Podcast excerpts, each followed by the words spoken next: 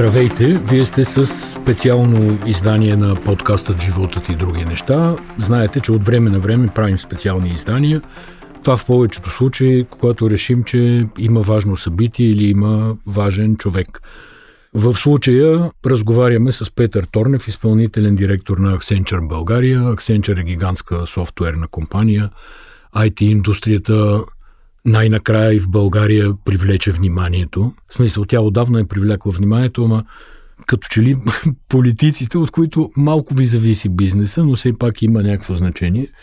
Те май също им светнаха лампите и почнаха напоследък да разбират колко е важен IT бизнес в България. Здравей! Здравей! Говорихме си преди да влезем, че всъщност излязаха данни за това какъв е приноса на IT индустрията в брутния вътрешен продукт на България. И числото е впечатляващо. То е... Да. Ами, числото е много впечатляващо, достига до 6%. Както си говорихме, това се равнява може би на около 4 милиарда евро приходи само за последната 2021 година, тъй като данните за 2022 още не са излезли. Имаше огромен ръст и това се дължеше на в резултат от пандемията хората, въобще и компаниите тръгнаха да правят много, много дигитализация да искат да направят дигитална трансформация, което доведе до този ръст. Но резултатите не са впечатляващи, защото това е 22% увеличение в сравнение с предходната. В сравнение с предходната година около 7-8%, да. сега стигаме 22%. Това наистина ли е, хората започнаха да търсят дистанционни решения да си вършат работата. Оттам ли дойде големия бум в Ами дойде от дигитализацията, да, тъй като хората изведнъж се почувстваха в една друга среда заради пандемията и трябваше да се направи възможност за хората да, да работят отдалечено, да пазаруват по-добре отдалечено, а, да си вършат работата отдалечено, което неимоверно накара компанията не просто да предоставят а, условия за отдалечена работа, ами и да накарат служители да се чувстват по-добре. Тоест, те а, трябва да могат да извършат всички останали неща, които вършат всеки ден, а, да пазаруват, да, да, да гледат видеа, да, каквото и там да правят, каквото обичат да правят, също да могат да го предложат всички компании това нещо дигитално вече. 22 запази ли се тая тенденция, че основното търсене е в рамките на такива услуги, които в края на краищата оптимизират условията за труд по, под една или друга форма и за работодателите, и за служителите. Ами запази тренда, запази тренда и то заради това се получи това може би кривата тръгна така стръмглаво нагоре, но, но пък към 23-та се очаква да има някакво леко охлаждане и на пазара и въобще компаниите ще почнат да оптимизират разходите, тъй като последните две години вървяхме много-много нагоре. Все пак знаем, че това е, има цикличност при всички положения. За сигурност. Аз ще задам един въпрос, на който не знам дали имаш готов отговор. Военния софтуер. Mm-hmm. Как върви там?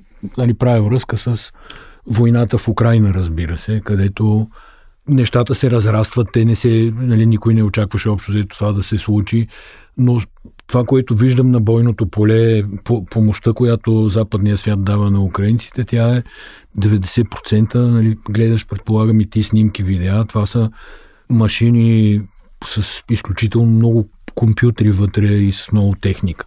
Има ли го това като тенденция в пазара от 22 година? Еми, и, ами до някъде да. По принцип военните в момента може би наблягат много на сигурност и разбира се се инвестира много в а, отдалечено а, а, ръководене на тези програми. Тоест, ако могат да се използват дронове, се ползват дронове, за да не се рискува човешкия капитал на практика. Така че със сигурност военните правят, но ние не работим в този сектор, слава богу. Да, да, интересно ми беше дали го отчитате като тенденция Еми, за 22 да. година, заради силно променената Има го и това. Среда. Еми, има много компании, които има много стартапи, които се занимават с а, а, транспортни услуги. Дали има, България има доста добър стартап, а, който се занимава с а, транспортни услуги чрез дронове, което, което е доста добре като тенденция и, и, и на практика не е тайна, че понякога военните м- това, което правят, после идва и на пазара, защото... Сигурно, да. К- да. Какво има България всъщност? Нали, каза, спомена за Dronamics, което е mm-hmm. нали, някакъв тип добър пример за почти изцяло български продукт. Какво, с какво друго разполага българския IT сектор? Български IT сектор разполага с едно а, талант и качество. Ние отдавна трябва да изчезне този мит, че ние сме ефтина държава с ефтин труд. А, хората инвестират ужасно много в, а, в себе си да станат по-добри специалисти. България почва да се изравнява и, и ние наистина сме една от а, държавите, които държи най-добро качество. Ма това не е просто национален мит сега да си поддържаме. Въобще не е национален мит, те заради това инвестициите, а, все повече и повече компании искат да правят а, а, дигитални хъбове, така наречените дигитални хъбове в България. Не е случайно това а, защото просто качеството е много добро, но идва и другия момент от а, всички тези инвестиции, които идват от а, основно Штатите, Холандия, Германия, Великобритания и така нататък, а, почва да идва другия проблем, който е с липсата на кадри. Това ми беше въпрос, всъщност, какво можем да предложим? Да. Нали, ние можем да предложим, очевидно не е ефтини кадри, защото Знаем, че заплатите във вашия кадри. сектор са а, добри са. Добри са, да. Да, добри са, така да кажем. Тоест, как се балансира този въпрос, търсенето от една страна на услуги и от друга страна липсата на подготвени хора? Ами това е в момента една, една, една така може би една от големите, аз не, не е загадка, но просто е труден а, момент за всички компании, защото ам, по-рано си говорихме с тебе, само за миналата година са отворени над 10 000 работни места. Като това са нови работни места. Нови върху работни това, върху което, това, е имало... което има. В момента да. в целият сектор за изнесени услуги и IT работят вече около 90 хиляди души, а, което е ужасно много на фона на всичко останало, което се случва. А, като следващата една година със сигурно ще минем над 100 хиляди което отново стига до момента по какъв начин ние можем да, да намираме квалифициран труд. Да, очевидно, чрез който... привличане на хора отвън. Еми, това е единия вариант. Те са два варианта. Един е да го правим органично, т.е. повечето компании а, а, правят IT академии, а, чрез което взимат а, младши специалисти и ги досъвършенстват, за да могат а, да ги използват по различните програми, в които работят. И другия вариант, е, на който ние можем да разчитаме ужасно много, е привличането на това на кадрите отвън. А, и откъде е отвън? Ами, ние тук, може би, последните месеци стървахме а, Украина. Те, там хората повечето случаи заминаха за Полша, Румъния, защото те имат по-добри програми за ам, как се казва, за внедряване на... на, на... И за привличане на качествени специалисти да. от една или друга форма. България няма такива програми, така ли? Еми няма. Имаме в момента, в момента правителството трябва да направи всичко възможно да гласува най-наболения проблем и това не е за сините карти. Сините карти ще дадат възможност да се обработват а, а, молбите за, на хората, които идват от чужбина много по-бързо по, а, и ще даде възможност на компаниите всъщност да ги вземат на работа тези хора, защото в момента бизнеса не иска да въобще да... Сини карти, това са разрешения за, за работа. да. Нали така? Да. Да сме ясни.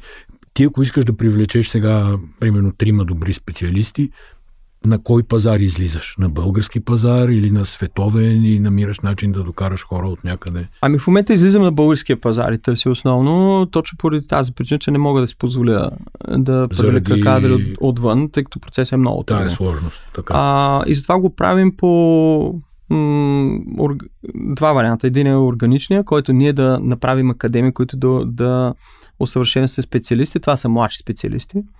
И другия вариант е, разбира се, излизаш на пазара и търсиш а, да привлечеш кадри с това да като покажеш, че а, ние като компания даваме възможност на хората да се развиват, а, да придобият нови умения, да имат добро кариерно развитие, да имат една, а, а, може би, спокойни години напред като стабилна компания. Accenture е огромна компания, много стабилна.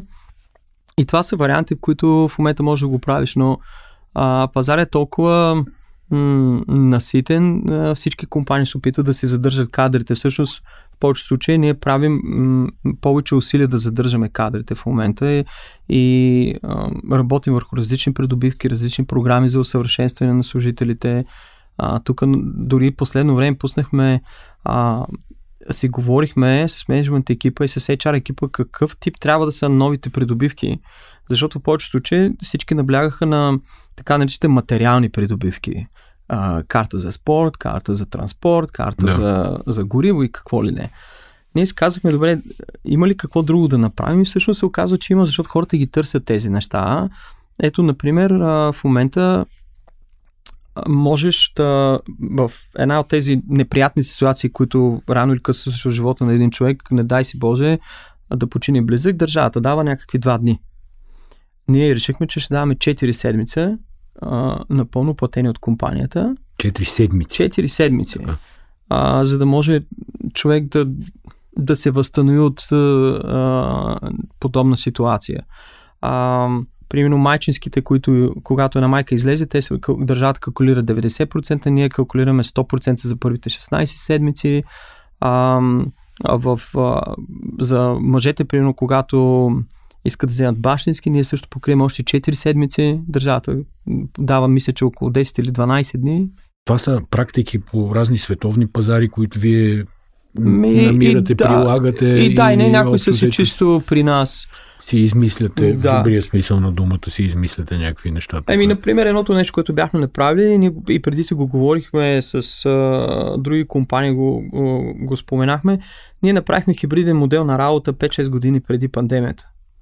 Просто защото видяхме, че Окей. това е добрия модел на работа, не да се отиде в пълния дистанционен, където никой не идва на работа, но ние имахме една политика, която тогава я бяхме кръстили 40-60, 40% работиш м- извън някъде. офиса, 60% си в офиса, което а, А сега какво е положението? Еми сега в момента повечето работим дистанционно, но по принцип политиката ни е 50 на 50 и хубавото е, че в последно време започнахме, да достигнахме до 30% а, хората да се връщат в офиса, защото това се видя, че липсва не е работещ модела да отидем на, на пълно дистанционно, защото на хората им липсва социалния контакт, а, най-малкото а, хората имат нужда да общуват как развиваш ти кадри, Да, да, ако които, не ги които не ги разбира виждаш. се, Нали, разбира по какъв начин? Те как се чувстват всъщност съпричастни с компанията, как ам, се отъждествяват с компанията, стойностите Ако аз пиша код и съм някакъв много добър, какво значение има дали работя за Accenture или за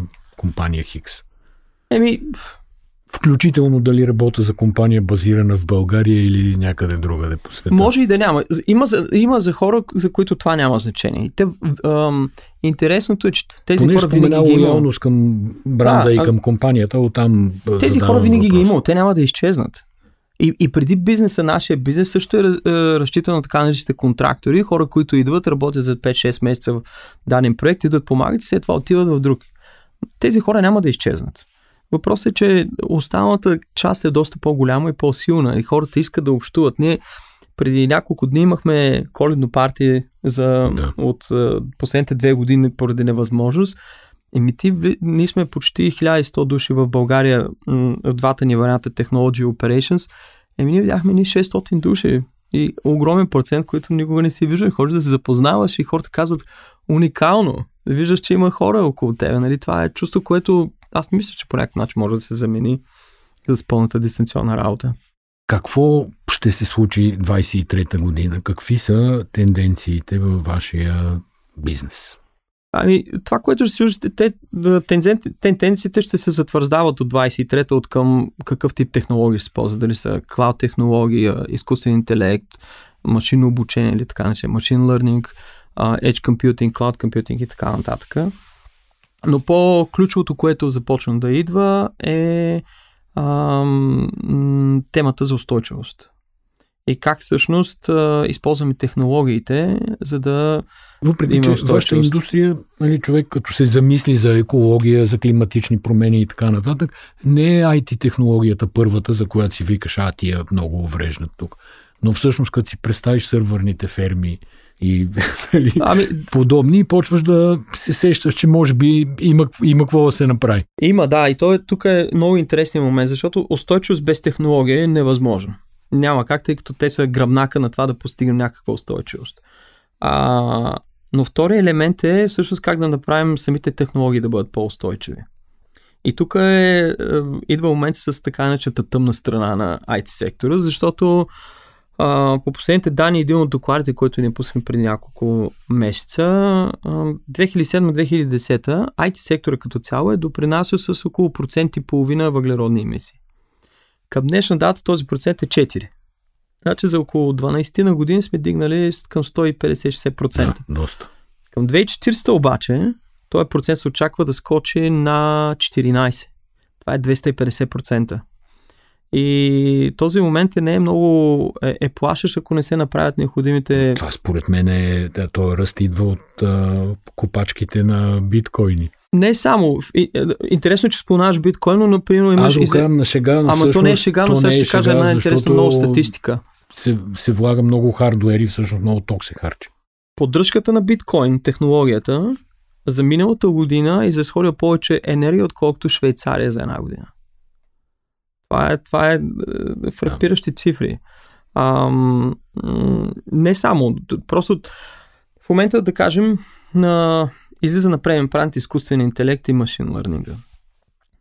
За да се обучи един а, сложен deep learning механизъм, а, алгоритъмен механизъм, а, за около 84 часа учене на това, той изразходва 650 000 кВт часа енергия.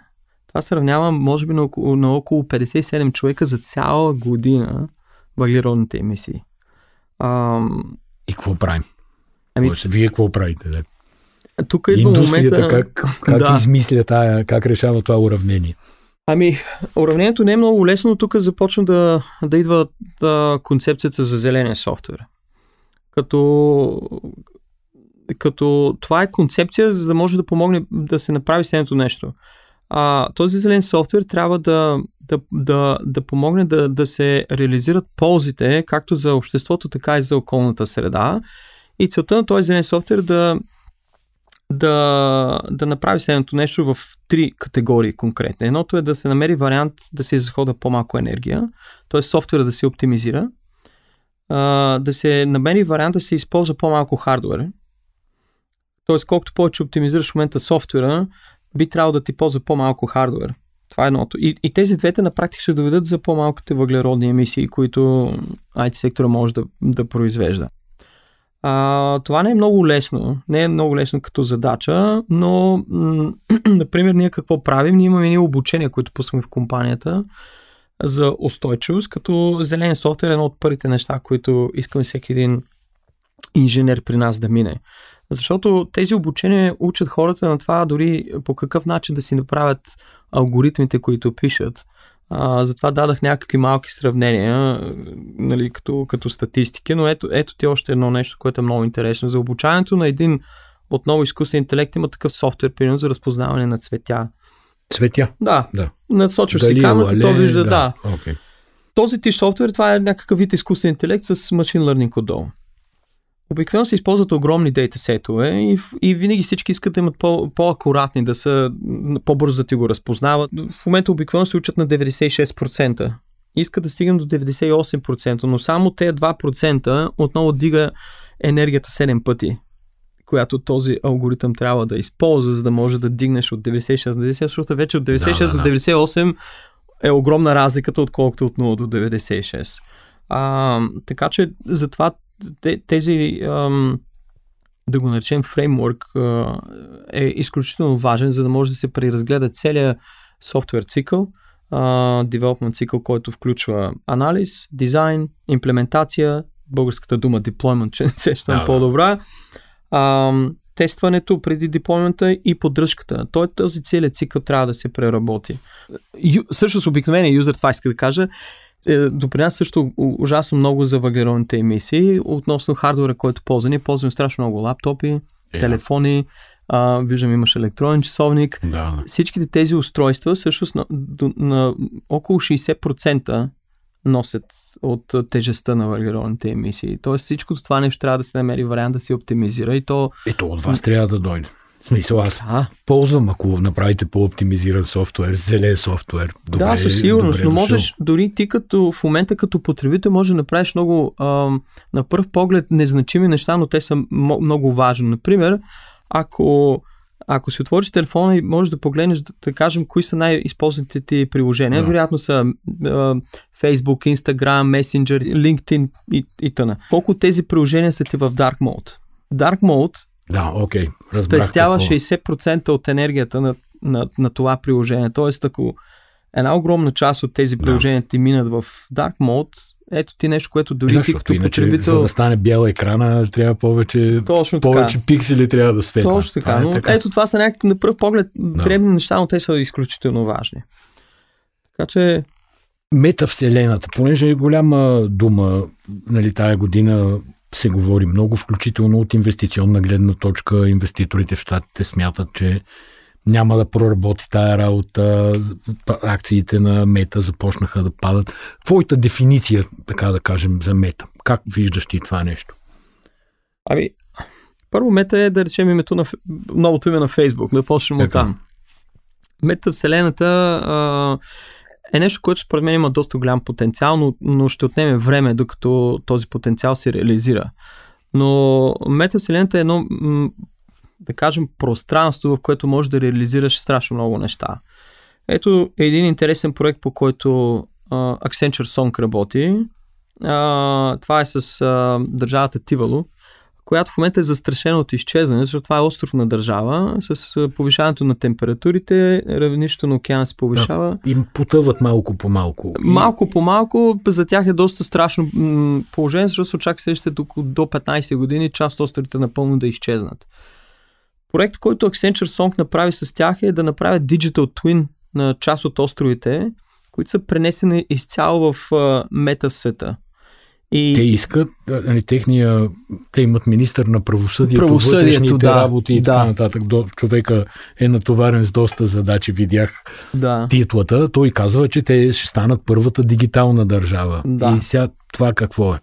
Ами, а, това е много интересна концепция, защото всъщност се оказва, че метавселената може да ти го предложи това нещо, като се пренесе целият остров едно към едно с а, всичките елементи. С пейзажи, хълмове Всичко, и така. всичко. Тоест не само интелектуалната собственост, изкуство Не, и така нататък, ами включително и географията. абсолютно. Ти, даже а, той пусна едно видео, което е заснето в, а, и в началото, като погледнеш видеото, ти дори не можеш да разбереш, че той е в някаква метавселена. И чак когато накрая, за да наблегнат на това колко всъщност какво се случва в момента с тях, като изтеглят кадъра, се получава това пикселизиране, което е умишлено направено, за да се види, че всъщност Да, не си на истинско не си място. на истинско място и всъщност е някакси да има и послание, което всъщност е много страшно. Окей, Медселената може да ти предложи много възможности за, например, представи си, че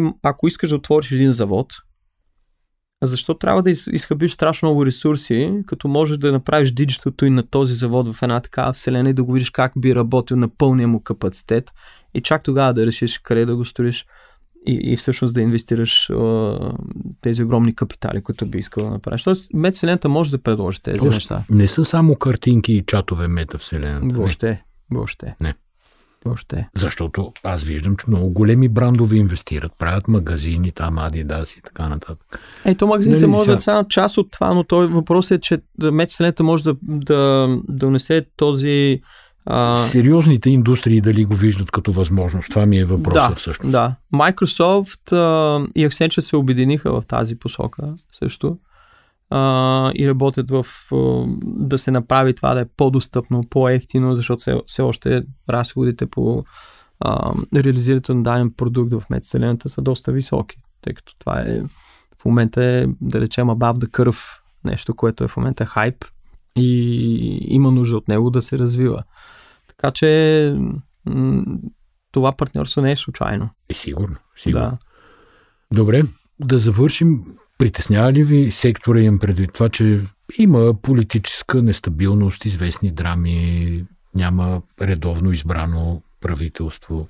Има ли някакво значение? Еми има огромно значение. Притеснява ни, защото наскоро започнаха да говоря за увеличаване на минималния общ доход, което на фона какво? И всъщност ще удари най-много нашия сектор в момента.